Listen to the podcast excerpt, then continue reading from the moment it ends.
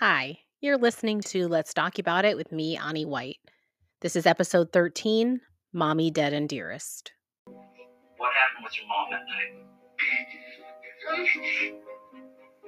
I don't what happened with my mom. Okay, you just listen to me, okay, sweetheart? You you know what happened to your mom, okay? And I know that you know. You think that it's me? Why would you think that it's me? I have always loved my mom. My mom and I are best friends. listen to me. Please don't do yourself insult, and that's what you're doing.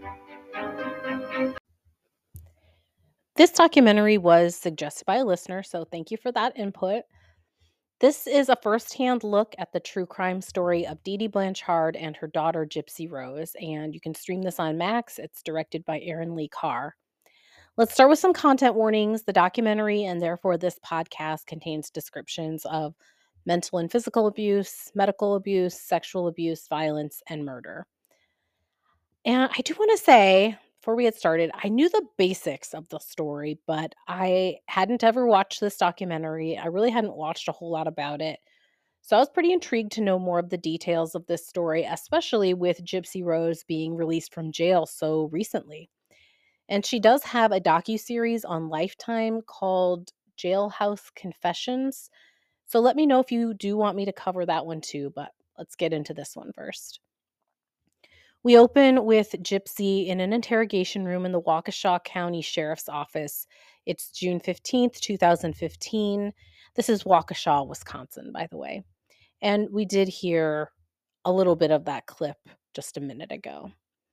Gypsy's hair is extremely short. You can tell it had been shaved not too long ago. And at first, she's just looking around the room curiously. She's in the room by herself. And police have brought her in for questioning regarding the death of her mother. Now, Gypsy Rose is 19 years old at this time, and she's from Springfield, Missouri. Her voice is very high pitched and childlike, which you can kind of tell in that clip. And the police officer just has this very calm voice. He's leaning in, sort of giving off a dad vibe, if that makes sense. I feel like it kind of comes off in that clip I shared too. And the police officer tells her that her mother is dead and he wants to know if she has any involvement. She starts to cry. She shakes her head no. And he talks over her crying, saying, Yes, she is dead. Can you tell me what went on that night?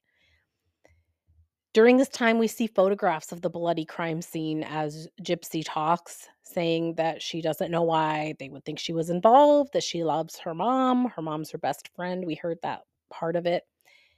The police officer keeps calling her like sweetheart, like I said, dad vibes for the good cop thing. And he asks her why Nick hurt her mom.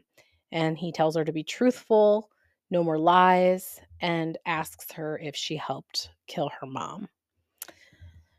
At this point, we cut to six years earlier at a relay uh, relay for life fundraiser, and we see Gypsy Rose in a wheelchair.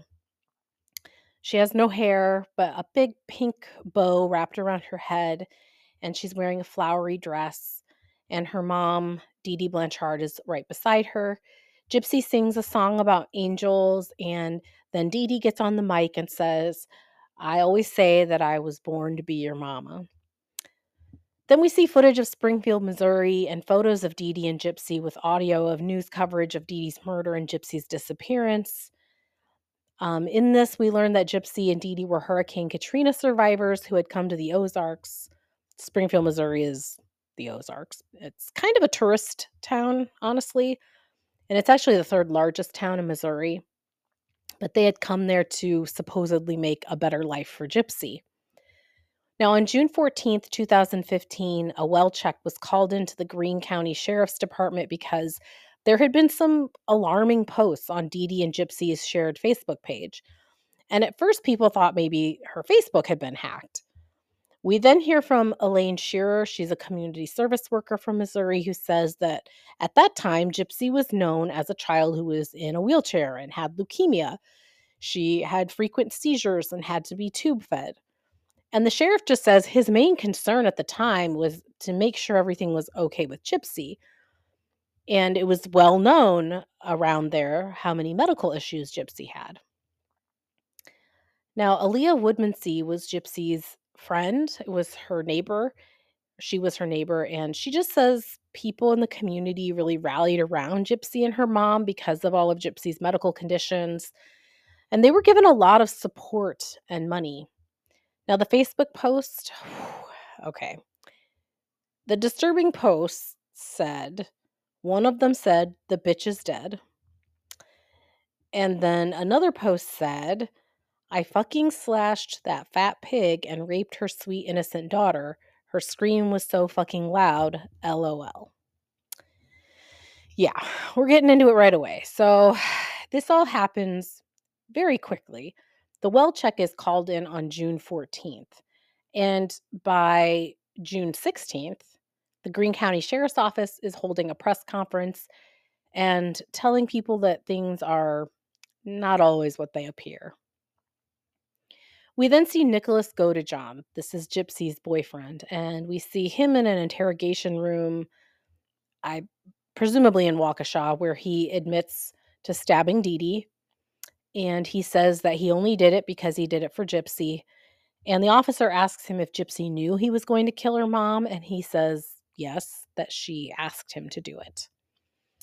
At this press conference, we hear the sheriff talk about how they've arrested Gypsy and her boyfriend. And this is a tragic event surrounded in mystery and public deception. He says that Gypsy can, in fact, walk very well, does not need a wheelchair for assistance. And then we see Gypsy's mugshot and then footage of her standing up on her own in the interrogation room. And we see that along with some photographs that were taken of her at that time. So on June 16th, the day of that press conference, Gypsy is arraigned in Wisconsin. The prosecutor, I think, reads the charges against her, which are first degree murder, and you can hear audibly hear Gypsy crying at the table. Now, news coverage back in Missouri, in Springfield, is that the community is really shocked to see the video of Gypsy walking into a Wisconsin courtroom without assistance. The police interview Gypsy's neighbors and family and friends, and they are just like completely shocked, stumped by everything they're learning right now. Um, you know, both that Gypsy doesn't seem to need a wheelchair, and then, of course, the murder. The sheriff goes on to say that it appears that no one knew the true background of this family, and that what had been unearthed was what looked to be like a long financial fraud scheme that over the years, Dee Dee and Gypsy had received free medical transportation, Disney trips, free housing because of Gypsy's supposed disabilities. And they had so many donations made to them, including online, things for supposedly to support Gypsy's muscular dystrophy and leukemia. They also could not confirm how old Gypsy really was because several different dates of birth had been used.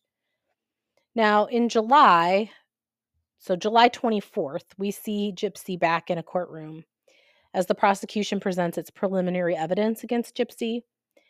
She was charged with murder in the first degree, and cell phone evidence is presented of text messages between Gypsy and Nicholas Godejohn. They had met online and began an online dating relationship, and then eventually, in the text messages, they begin talking about killing Gypsy's mother. Now, in the beginning, when things are starting to come out, it kind of just looks like a tabloid case. Like there was this fraudulent scheme lying about Gypsy being disabled, and then there was, you know, a murder with this very tabloid esque Facebook messages from the night Dee Dee's killed. But that's not the full story. Obviously, we wouldn't be here if that was it. Uh, the real story is so much more complicated and heartbreaking. Now we go to Lafourche Parish, Louisiana, which is where Gypsy was born. Rod Blanchard is Gypsy's father and Dee Dee's ex husband. And he has a strong Louisiana, or uh, I guess it's more, more accurately a Cajun accent. And he says someone doesn't just kill her mother for no reason. It's not just so she can go be with her boyfriend. He says he knew right away that something else had to have been going on for this to happen. Mike Stanfield is Gypsy's lawyer. He's a Missouri public defender, and he says that no one wants to believe that what happened's really possible. And they want to say, well, Gypsy was lying about everything all this time, but this all started long before Gypsy had any say in what was happening to her. When Gypsy was three months old, Dee Dee first began telling people she was ill. First, it was sleep apnea. Rod says that she told him that Gypsy needed a breathing machine. And he says to this day he has no idea if that was real or not. Well, obviously he believed her at the time, but now he has no idea if that was true. But I think we all know at this point it was not true, Rod, but okay.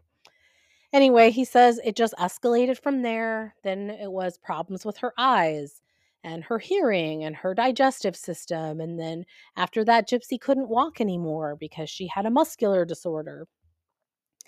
Now, at 10 years old, Dee Dee tells Rod that Gypsy is going to need a wheelchair. And he asks her, you know, what's going on with all these problems? And Dee Dee tells him that tests have been run and Gypsy has a chromosome disorder and it's keeping her functions from developing. And Dee Dee tells Rod at that time that Gypsy likely will not live past her teens. Rod says that to see her now at age 23, perfectly healthy, really pisses him off. And I'm assuming here he means that Gypsy was likely healthy all along, and it pisses him off that he hadn't known and that he had believed Dee Dee's lies. Now, Kristy Blanchard is Gypsy's stepmother, and we see Kristy and Rod looking through old photos spread across their dining table. They're kind of recalling some of Gypsy's surgeries and the first time she's in a wheelchair. And Kristy's face just crumples and she just says it breaks her heart now to look at these photographs and know that she didn't need any of this, that Gypsy was put through all this. And then Rod says, 14 years, 14 years in a wheelchair she didn't need. And when he says it like that, it it really does kind of hit you. Like 14 years is such a long, long time. Now, Dee Dee had taken great lengths to make Gypsy appear younger than she was. And for a time, she had even kept from Gypsy how old she actually was.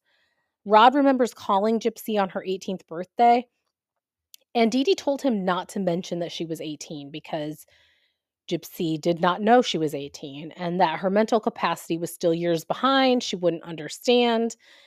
And Rod says, you know, he knew it was weird. And likely some part of Rod knew things weren't quite right. But at this point, Dee Dee had moved Gypsy quite a ways away from him. And there had been years of this. Dee Dee had been telling him this for years about her mental capacity. And now we can look back and realize that Gypsy isn't the person she had to pretend to be all those years. So, who is she really? Now, this is when we first see Gypsy being interviewed for this documentary. She walks in in a prison jumpsuit of black and white stripes, but she has a smile on her face as she meets the interviewer. Her hands are cuffed and she places them in her lap and sits down, and her voice still has that high pitched, childlike quality to it. And she says this is her first time to be truly honest, besides with her attorney. But then she kind of giggles and says, Well, she hasn't even always been completely honest with him either. I'm sure he loved hearing that. But when asked to describe her mom, she takes this long pause and she says, unique. yeah. And then she says that growing up, she would have called her mom overprotective, that she didn't think she was abused at the time. Because when you're in the midst of it, when you're being abused, that's all you've ever known. So you don't really know any differently. You don't know that you're being abused. And she just knew her life was different, that she was different from other kids, but everyone always said they were the best people in the world and the cutest mother daughter duo. Then they asked Gypsy, you know, what illnesses did her mother say she had?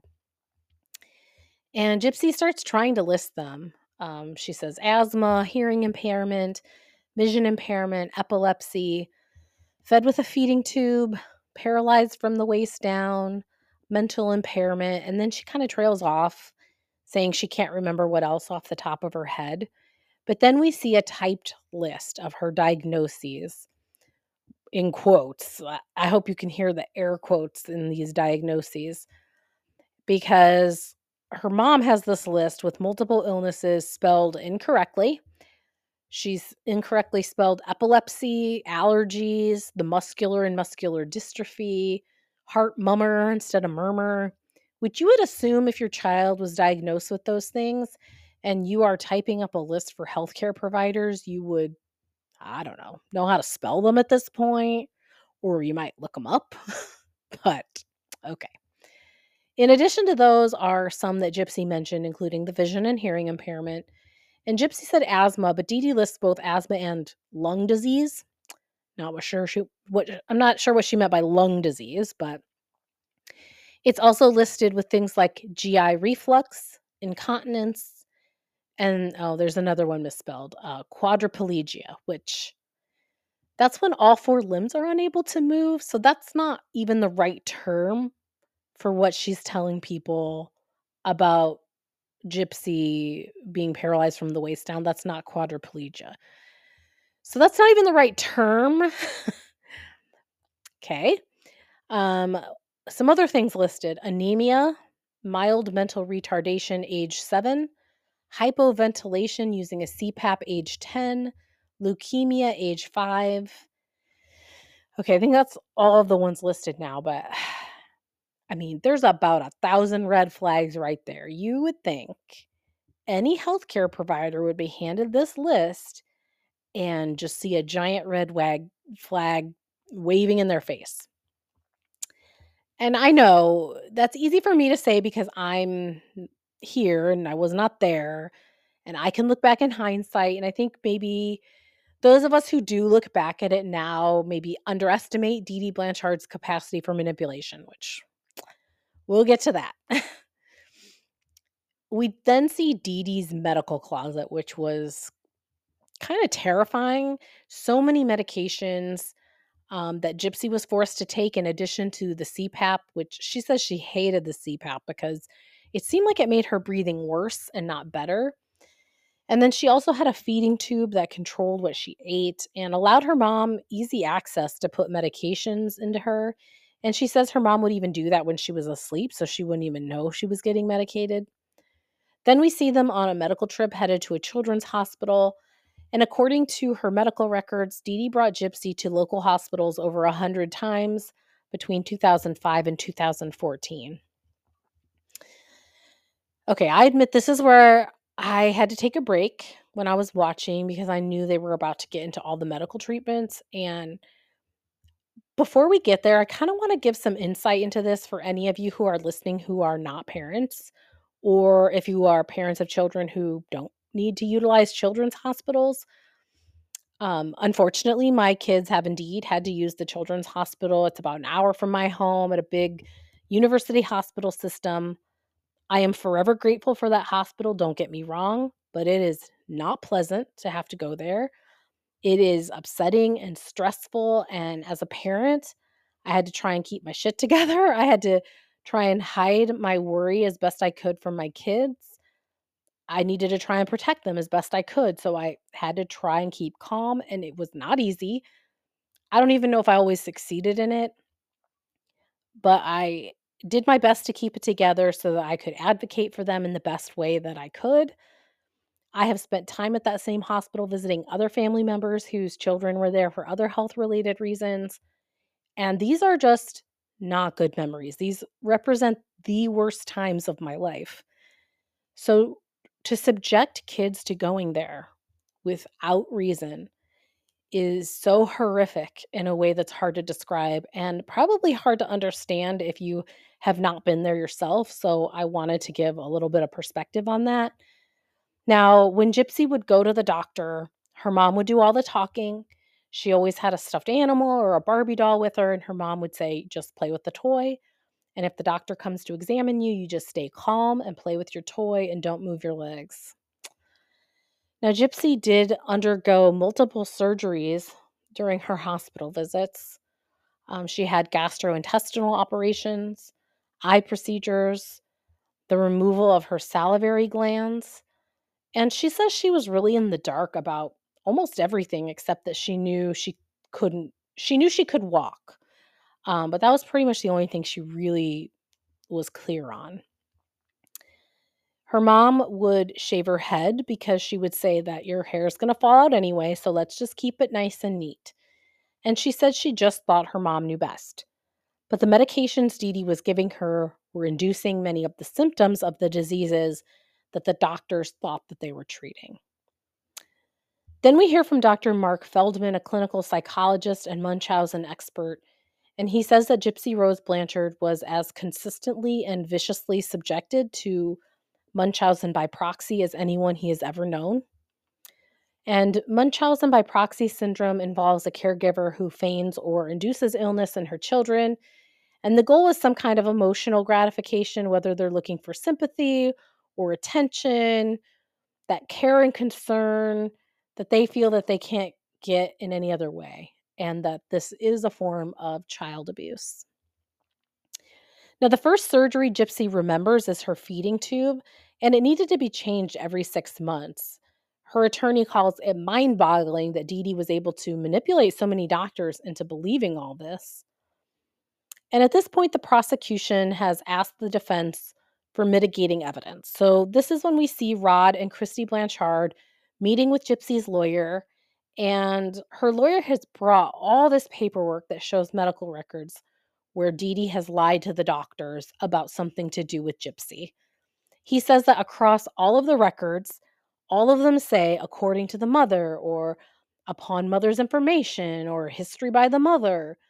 The lawyer specifically finds one that says that during the exam, Dee Dee holds her hands over Gypsy's ears as she's talking to the doctor. So the lawyer says, You don't know how many times this might have happened. Like someone happened to note it down here. But Gypsy likely did not know a lot of what her mother was telling the doctors. And then when you look at the family history that Dee Dee gave, it's clear Dee Dee was changing the family history depending on what doctor Gypsy was at. So at the cardiologist, Dee Dee would say all their family members die by heart attacks, and then et cetera, et cetera. But then this part gets me. The lawyer says he finds this letter from Dr. Bernardo Flasterstein, and this is a neurologist that Dee Dee had brought Gypsy to. And in the letter, it says from this is from the doctor, mother is not a good historian. That's in bold, and he underlines it. And then we hear from this pediatric neurologist. He's they've interviewed him. And he says that there were red flags basically right away. If she couldn't walk for as long as Dee Dee says Gypsy couldn't walk, she should have had almost no muscle mass in her lower legs, but that wasn't the case. Gypsy's leg muscles were basically normal.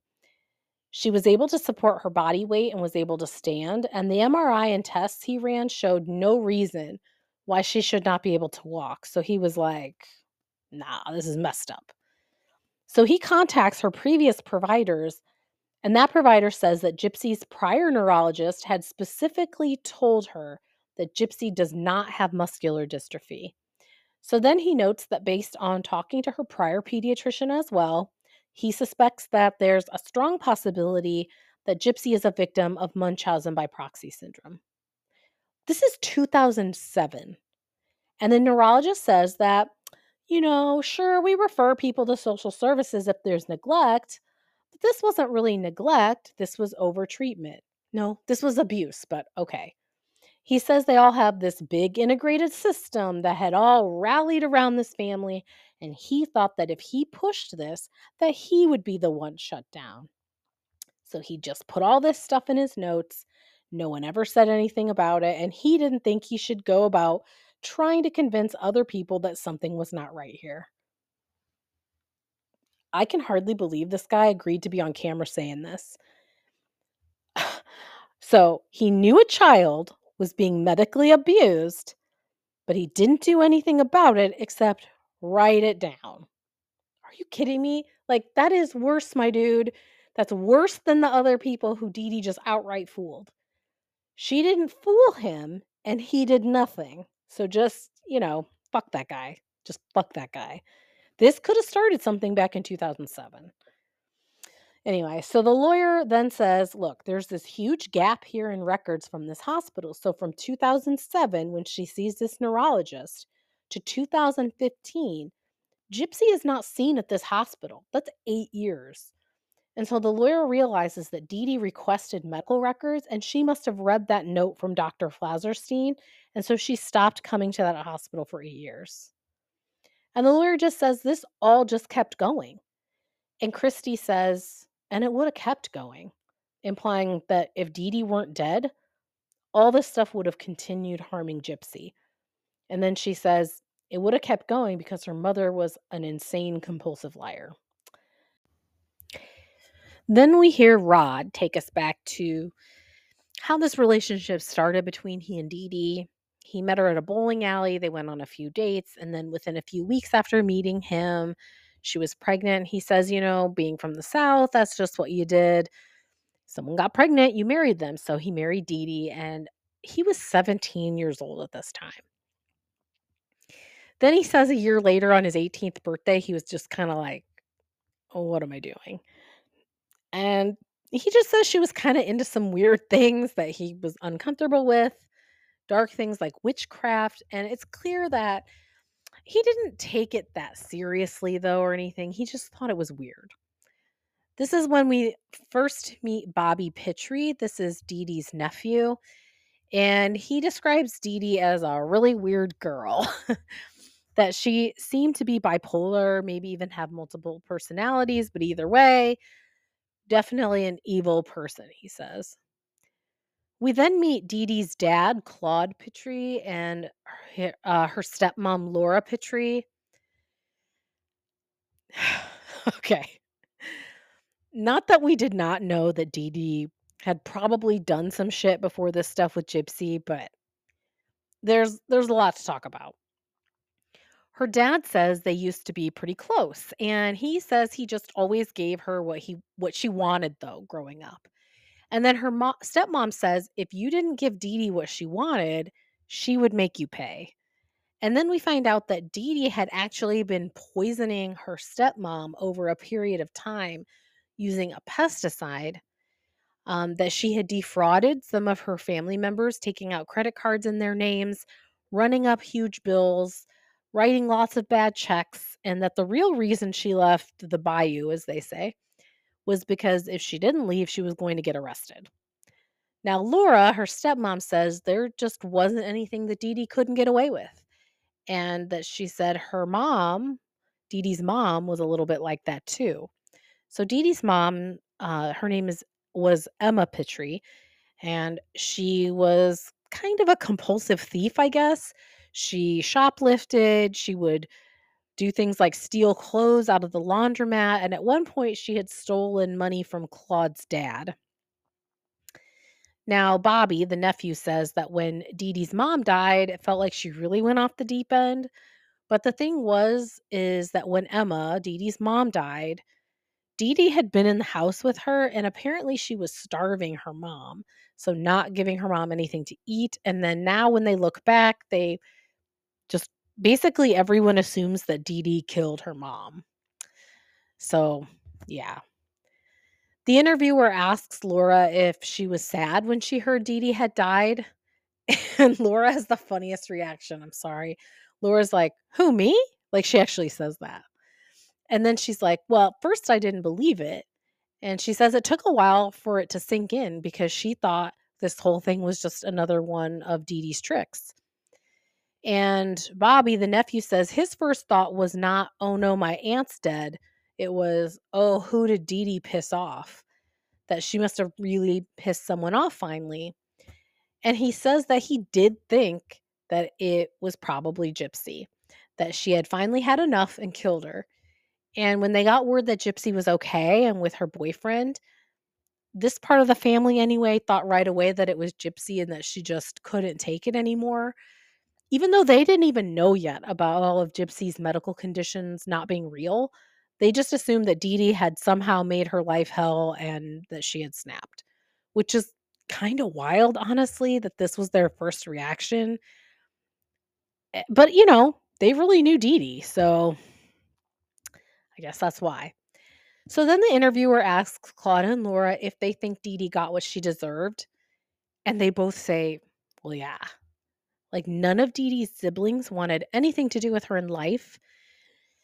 And then after her death, no one wanted her ashes. So I guess one of her siblings actually said to flush them down the toilet. And uh, no one ever says what happened to them. So maybe that's where they went. I don't know. Now back to Greene County, the Greene County Courthouse. This is now November 9th, 2015. This is five months since the murder. And we see Kristy, Gypsy's stepmom, outside the courthouse waiting. And Gypsy is led into the courtroom.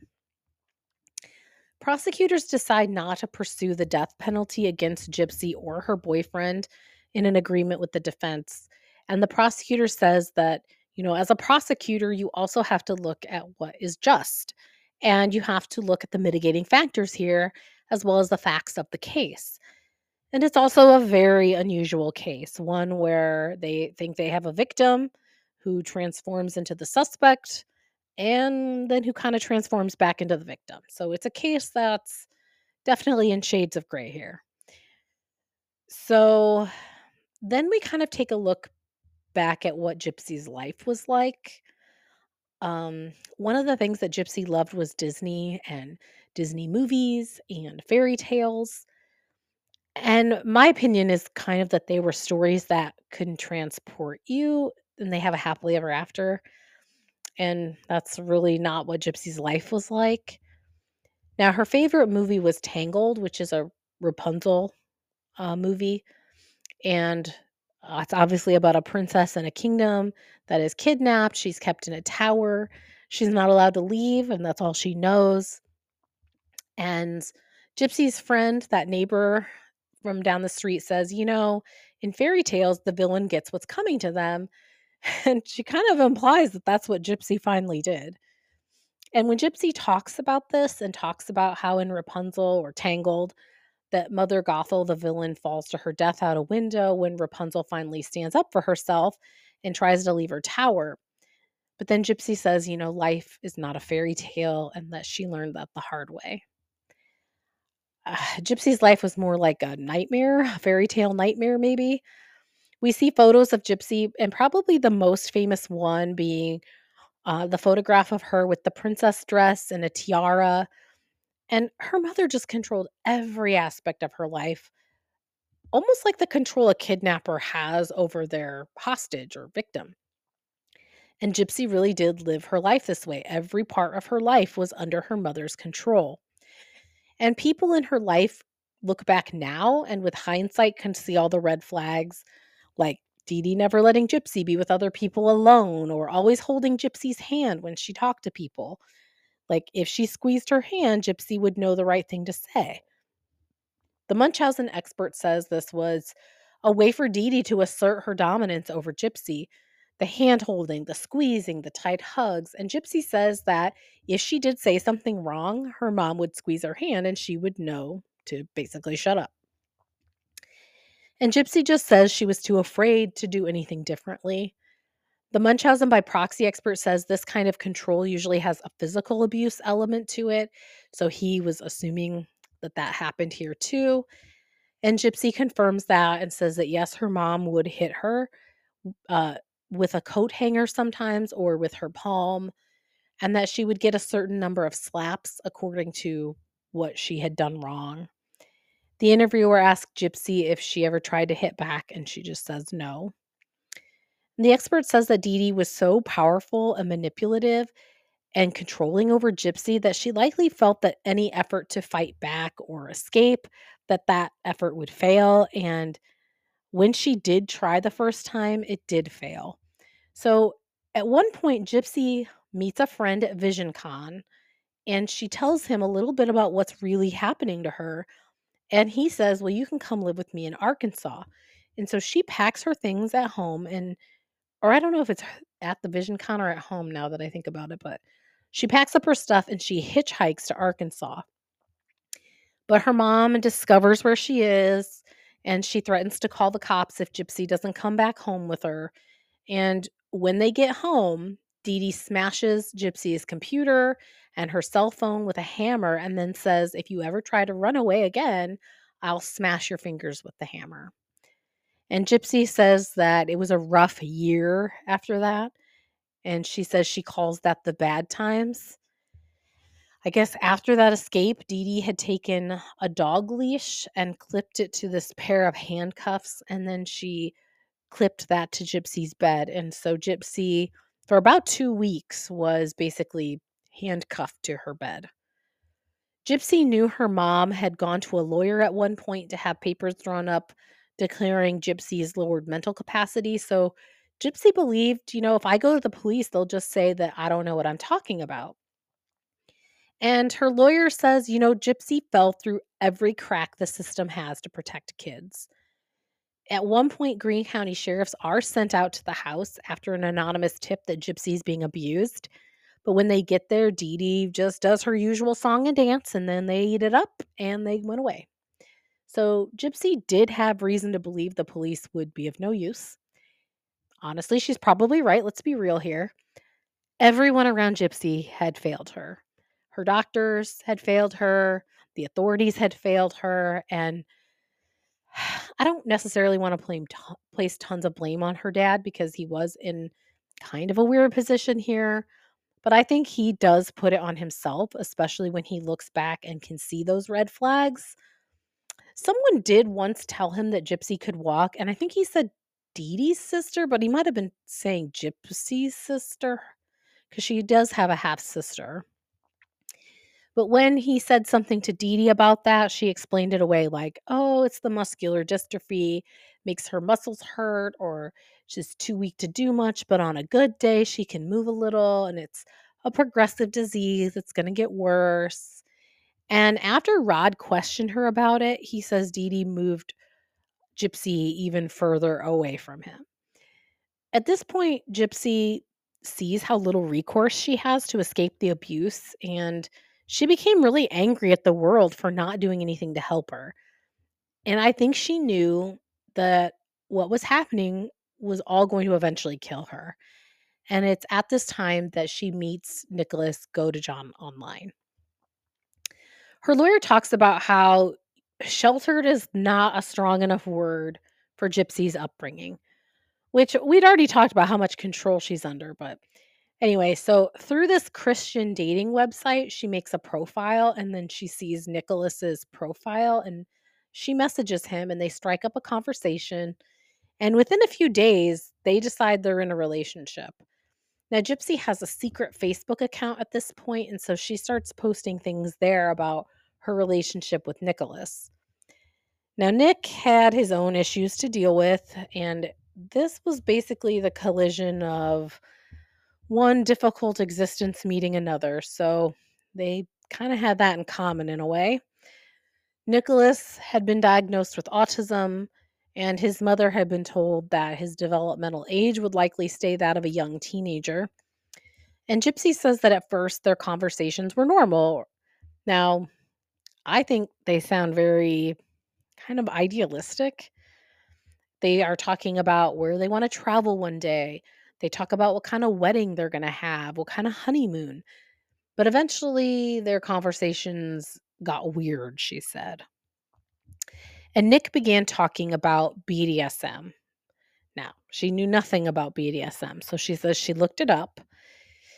And she was like, uh, I'm not into this really, but he talked her into trying it with him. So she says she agreed, and he taught her about how she was supposed to be submissive, and so she tried to be what he wanted. At one point, she does get a message from Nick's ex girlfriend who tells her that Nick is a bad guy. He thinks he's a vampire. He's into dominant, submissive stuff. And then Gypsy blows it off as just like a jealous ex girlfriend. But now Gypsy says, you know, she was right. After they're arrested for Dee Dee's murder, things about Nicholas's past do start to come out in the news. Um, he had previously been arrested for watching porn in a McDonald's and fondling himself. And uh, apparently, there were also some weapons charges, I think from the same incident. Gypsy says, though, that she had never had a boyfriend before and she didn't know what a normal relationship really was. In a police interrogation room, we see Nick talking about how he thinks he has multiple personalities and that he used to take a medication due to hearing voices. Now, Nick had told Gypsy about these multiple personalities. And so they kind of did this role play stuff. Basically, all their relationship was online role play. And she was able to chat and send photos to Nick after her mom was asleep. So that's when all this is going on. And it's the journalist they or they interview a journalist who says that it's interesting that no matter how much you control someone or try to have control over someone, you cannot stop adolescent sexuality from happening. And that statement just brought me right back to like the Duggar family and the IBLP and then like the FLDS and Warren Jeffs and all their attempts to control girls and their sexuality. And yeah, so it just like brought me right back to those to those episodes. Now, about a year into this relationship between Gypsy and Nick, she ends up telling him everything. And she says that it did not start out with like I want you to kill my mom. He would just say he want he would protect her from anyone and then she says even her mom and he says yes and that that was the beginning of starting to talk about this and this is what they called plan B. They always just talked about it, but she says it didn't really feel like a real plan for most of the time they talked about it. They would just always push it back and they would talk about other options. But then they plan this meeting. So they plan a meeting at a movie theater. And she was hoping that they could pretend that this was just a meet meeting for the first time. So like set this all up so that they can trick her mom into thinking like she just has met a new friend. But it doesn't work out that way. Um, the meeting does not go well. Uh, when Nick talks about it, he actually says that he and Gypsy had sex in a bathroom at the theater. I'm not actually sure that really happened because I can't imagine Dee Dee letting Gypsy go in there by herself, but I guess I don't know for sure. But anyway, the meeting with the mom, with her mom, does not go well. Dee Dee ends up thinking Nick was weird and creepy and that it was weird he had come to see the Cinderella movie by himself. And after this failed meeting, Gypsy says this is when she really got desperate because there was no other way for her to pretend to meet Nick. And I think what she's implying there is that she had hoped that meeting Nick was going to be a way out of the situation with her mom. And she thought she could meet and strike up a friendship and that she could begin a relationship with him and that someday she could get out of this house to be with him. But I mean, Dee Dee was never going to let that happen. But it is after this failed meeting that Gypsy tells Nicholas that she is in with their plan B plan, um, that she is fully ready. So Gypsy pays for a ticket on a Greyhound bus for Nick to come to Springfield, Missouri from his home in Wisconsin. The day of the murder, Dee Dee goes to the grocery store and then ends up going to bed very late that night. Gypsy stays up texting Nick about how she had left gloves for him outside the front door, that there's a squeaky screen door to be careful with, and she has a knife and duct tape for him when he gets inside. As Gypsy is telling this story, this is the point where she basically breaks down. She says that she and her mom had painted each other's nails that day, that she had acted like everything was fine. They had recently been in an argument and then had made up, and Gypsy had said that she would be a good girl. And when her mom went to bed, she said that, oh, I, you know, she felt more relaxed now, I guess, about the argument. And then she said, don't hurt me. So the last thing Dee Dee ever said to Gypsy, well, what the last thing she ever said to anyone was, don't hurt me. And it's clear how guilty Gypsy feels about those final words and about what ultimately happened. There's some there's a very sad irony in someone's last words being don't hurt me when they themselves have caused so much hurt. At this point, Nick tells her to go to the bathroom. So she does, and she covers her ears, and she hears her mom call out to her um, to scream, Help me. She hears more noises and screams, and then there's just silence. We do see the crime scene photos again. They are graphic. I won't get into it too much, but You know, this was a stabbing and there was a lot of blood. Nick is asked in the interview if he had sex of any sort with Dee Dee's body, and he says no. But Gypsy had told police that Nick had mentioned wanting to rape her mom. And when interviewed, Gypsy says that he had wanted to do that, but that she had made a deal with him that he could rape her instead so that he wouldn't do that to her mom. Now, Nick describes the sex with Gypsy as consensual, but he does admit to biting her. We see marks on Gyp- Gypsy's neck in photographs and a massive bruise on her arm. She says that she screamed for him to stop, but that he wouldn't. So she doesn't feel like the sex was consensual in any way. They attempt to clean up fingerprints from the crime scene and then they take a taxi to a local motel. And she says she loved him and she thought that he loved and cared for her back. And so she just kept going. They end up taking a Greyhound bus back to Wisconsin and we kind of see their movements all through security tape. She said she felt free for the first time. She was allowed to walk around for the first time. And they started talking about having a future together and having a family.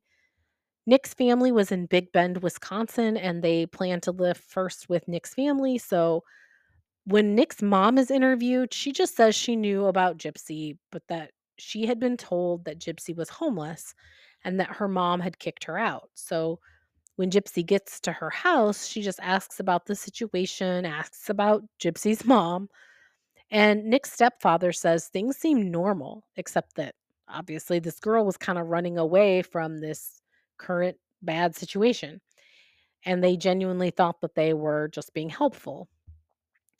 This is when we learn that a package had come for Nick, and investigators find inside the package is a knife, and it turns out to be the one that was used to stab Dee Dee, so the murder weapon.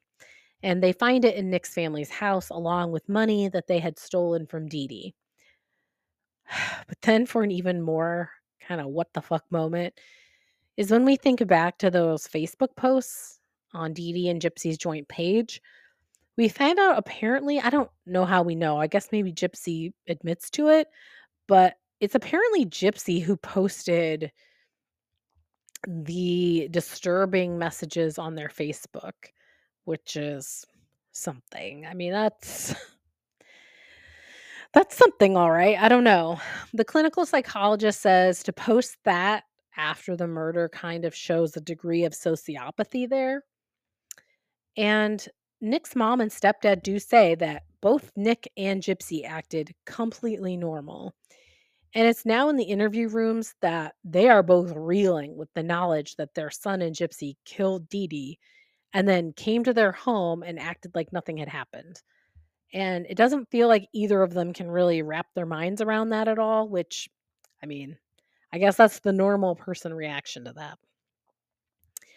Bobby Pitre, so Gypsy's cousin, Dee Dee's nephew, says, you know, Gypsy might have masterminded this whole thing herself, and it's hard not to be wary of someone like that who would kill her own mother. the Pitre family, that's Dee Dee's family, is uh, unusual, let's say. So then this cousin, he just chuckles and says, Don't turn your back on her. She might stab you. Is not exactly the most normal thing to say in this moment, but okay, Bobby.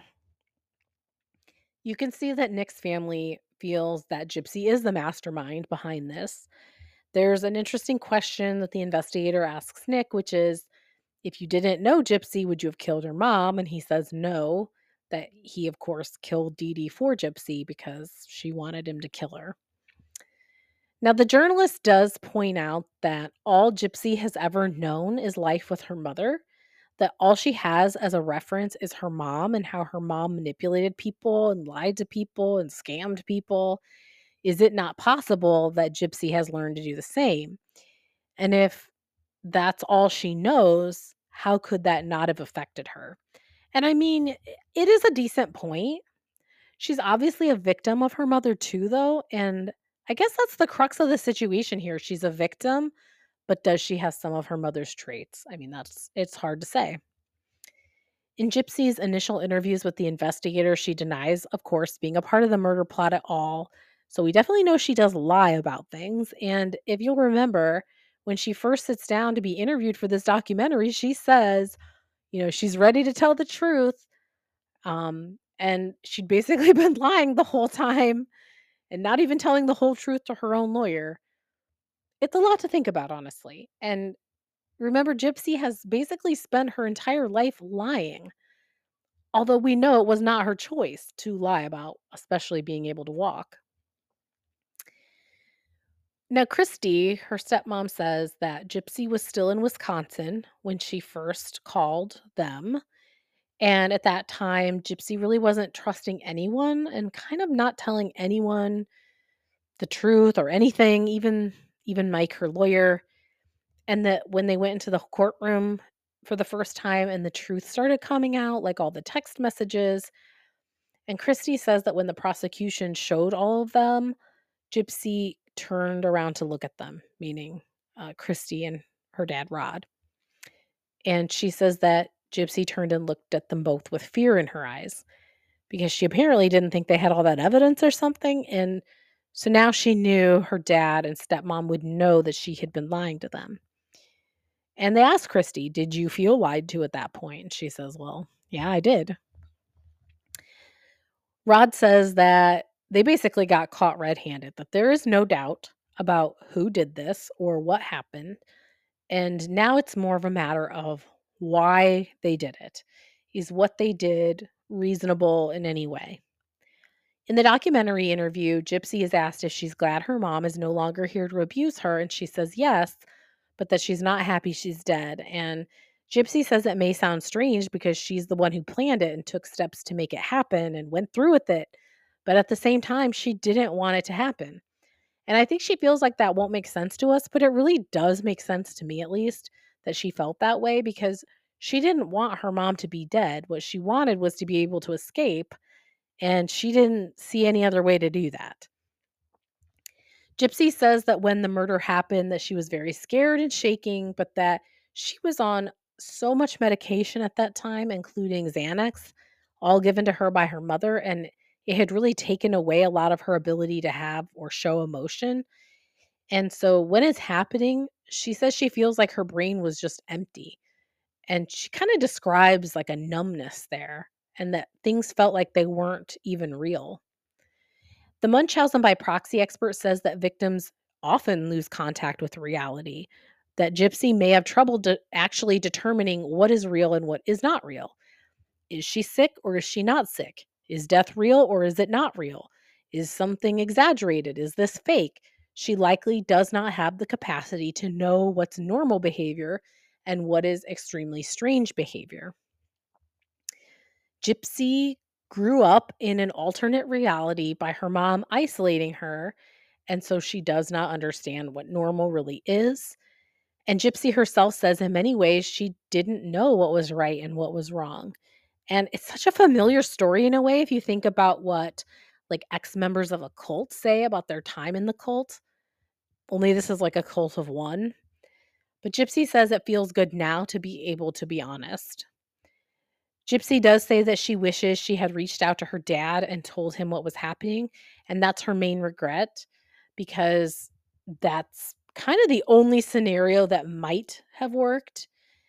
Because even if it seemed like no one else around Gypsy would believe her, her dad probably would have. Now, we don't know what would have happened after that, though, because what Dee Dee might have done is something we'll never really know. Rod talks about when Gypsy would come for visits, how sometimes she would be so scared of him that she would be shaking. And he says she must have been so confused because who knows what Dee Dee was telling her. She probably told Gypsy terrible things about Rod before they got there, like he didn't love her and but then when it, they were in front of him, she would kind of scooch Gypsy at him and say, "Well, there's your daddy. Go give him a hug." But he does say, you know, that's old history now and he has to try and build a relationship with Gypsy now.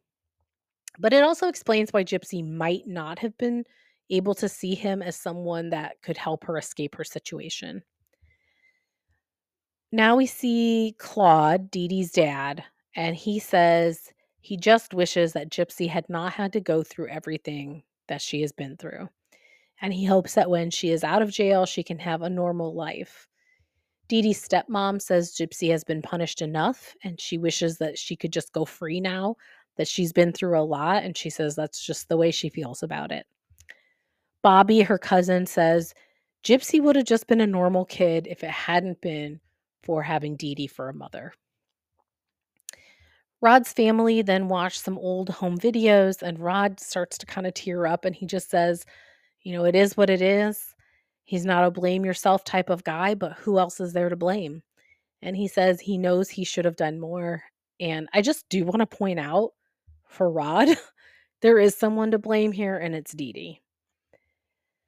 July 5th, 2016, so this is about a year after the murder, the court has announced a surprise pre-trial hearing for Gypsy in Springfield. Her lawyer shows her the new charges that have been written up for her to sign off on, and the judge asks her to stand and raise her right hand, and it's hard not to be struck by her diminutive frame right next to her lawyer. She looks tiny. And I looked up her height and she is she's 4 foot 11 inches tall and maybe she could have been genetically predisposed to be that short, but you have to kind of assume that all those unnecessary medications and surgeries and treatments may have stunted her growth. Now she's sworn in and they ask her to about what grade she had gone to in school, and it's heartbreaking to hear her say about second grade. I just shook my head thinking back to how someone had said she had fallen through every crack they had in the system. I think her lawyer says that because right there, there's yet another crack that she fell into. At that point, Gypsy pleads guilty to murder in the second degree, and the court accepts the plea. She's then sentenced to 10 years in prison. She must complete 85% of the sentence before she is eligible for parole. The prosecutor explains the plea and the decisions the court made by saying that this was a very unusual case. Gypsy had suffered two decades of abuse at the hands of her mother, for the purpose of fraud, and by amending the charges to second degree, they sought to hold her responsible for the murder of her mother, but show that there were mitigating circumstances. Her lawyer says there's some relief here because this was the best possible outcome they could have gotten. Her lawyer says that best case scenario, Gypsy is going to be able to be released when she's 32 years old. And if you're following the case at all, you likely know that Gypsy was recently released from prison at indeed the age of 32. And her lawyer says that hopefully she'll be able to live a full life after that, after she has served this prison time. In the interview, they asked Gypsy if 10 years in jail is better than living 10 years the way she was living with her mom. And she says, yes, it is. And she says she has to start over, like as if she's newly born. After the plea, the court allows Rod and Kristy to have their first full contact with Gypsy since this all began. So they drive up to see her and they're both pretty keyed up as they get ready to go. And when Gypsy's released into the room, she just whispers hi. She has like a little smile on her face, and her dad just immediately goes to her and wraps her up in a hug. And you can see the love there. You know, Rod loves his daughter, and Gypsy likely never got to experience much of that love with her mom looming over her every movement. And even when she was with her dad, and now she gets to experience that you know, that real familial love from her father for the first time. Now, one of the first things he asks, though, is he asks how her health is. And I thought, oh my God, he's so used to asking that. Like, even though nothing is physically wrong with her anymore, well, never was physically wrong with her, he his first thought was to ask, you know, how her health was because he had been trained by Dee to always ask and think of that she's still just lingering like a ghost. And I can only hope that they can sweep more and more of Dee Dee away from them. Um, she does tell her dad she's fine. She's been able to be in the rec yard and exercise. And she shows them that her feeding tube site is now healed because obviously they've taken that out. Rod asks if she is glad the trial's over, and she says yes. And he says that he's glad too, and that he knows it's hard, but he really feels like this is the best case scenario and that he was really scared that she was going to get a lot of prison time like 30 years i think is what he says he was scared about and she says well i was afraid i was going to get life in prison rod does apologize to her and says that he's sorry for whatever he did wrong and she just says that he didn't do anything wrong She says her mom was just very good at what she was doing and that she kept him in the dark. And she says she doesn't blame him or Kristy. And while she does blame other people for not seeing through her mom and not helping her, she says she never blamed her dad or her stepmom. And he says, Well, I think I blame myself enough. And he says that they'll just move forward and put it behind them. Now, Kristy says is very poignant, and I I hope this doesn't sound offensive when I say this, but it sounds like something I don't know, very I don't know if it's a southern thing or a, I guess so, like a southern thing to say. She says, "God pulled you through it. The devil don't got you, baby. God's got you, and we got you." They embrace again, and her dad says to stay strong, that he loves her, and he'll be back to come visit her. And Gypsy breaks down crying in her da- dad's arms, and he says she can do it, she'll get through it. And then Rod makes a joke saying, Don't get in any trouble. And she says, She'll be a good girl. Like there's some dark humor right there. Now, this documentary took place before Nick Godejohn's trial, but I did look up the exact information on it. Nicholas Godejohn was sentenced to life in prison in 2018 for first degree murder. Gypsy served her sentence at the Chillicothe Correctional Center and was granted parole very recently in 2024. Now, it's hard not to have immense sympathy for Gypsy Rose. None of us will ever know what it was like to be abused for so long. And while we can't know what's truly in Gypsy's mind or what her motivations truly are, I mean, it seems like the world is a better place without Dee Dee Blanchard in it. And it seems obvious that Gypsy felt this was a her or me situation. Either she kills her mom or her mom was going to kill her. And I don't think that's an unreasonable thought. But as always, I would love to know your thoughts about this one so far. You can find me on Instagram at Let's Doc About It or on my blog at tumblr.com slash Let's Doc About It. If you can, check out my Q&A and poll for the week if you're on Spotify. Leave me a five-star review if you're on Apple Podcasts. And this podcast is now available on Podcast Addict if you would rather listen there. And if you'd like me to check out Gypsy Rose's new docuseries on Lifetime, let me know on any of those platforms. Thanks for listening, and I will be back next Tuesday with another listener recommended documentary to talk about. Bye.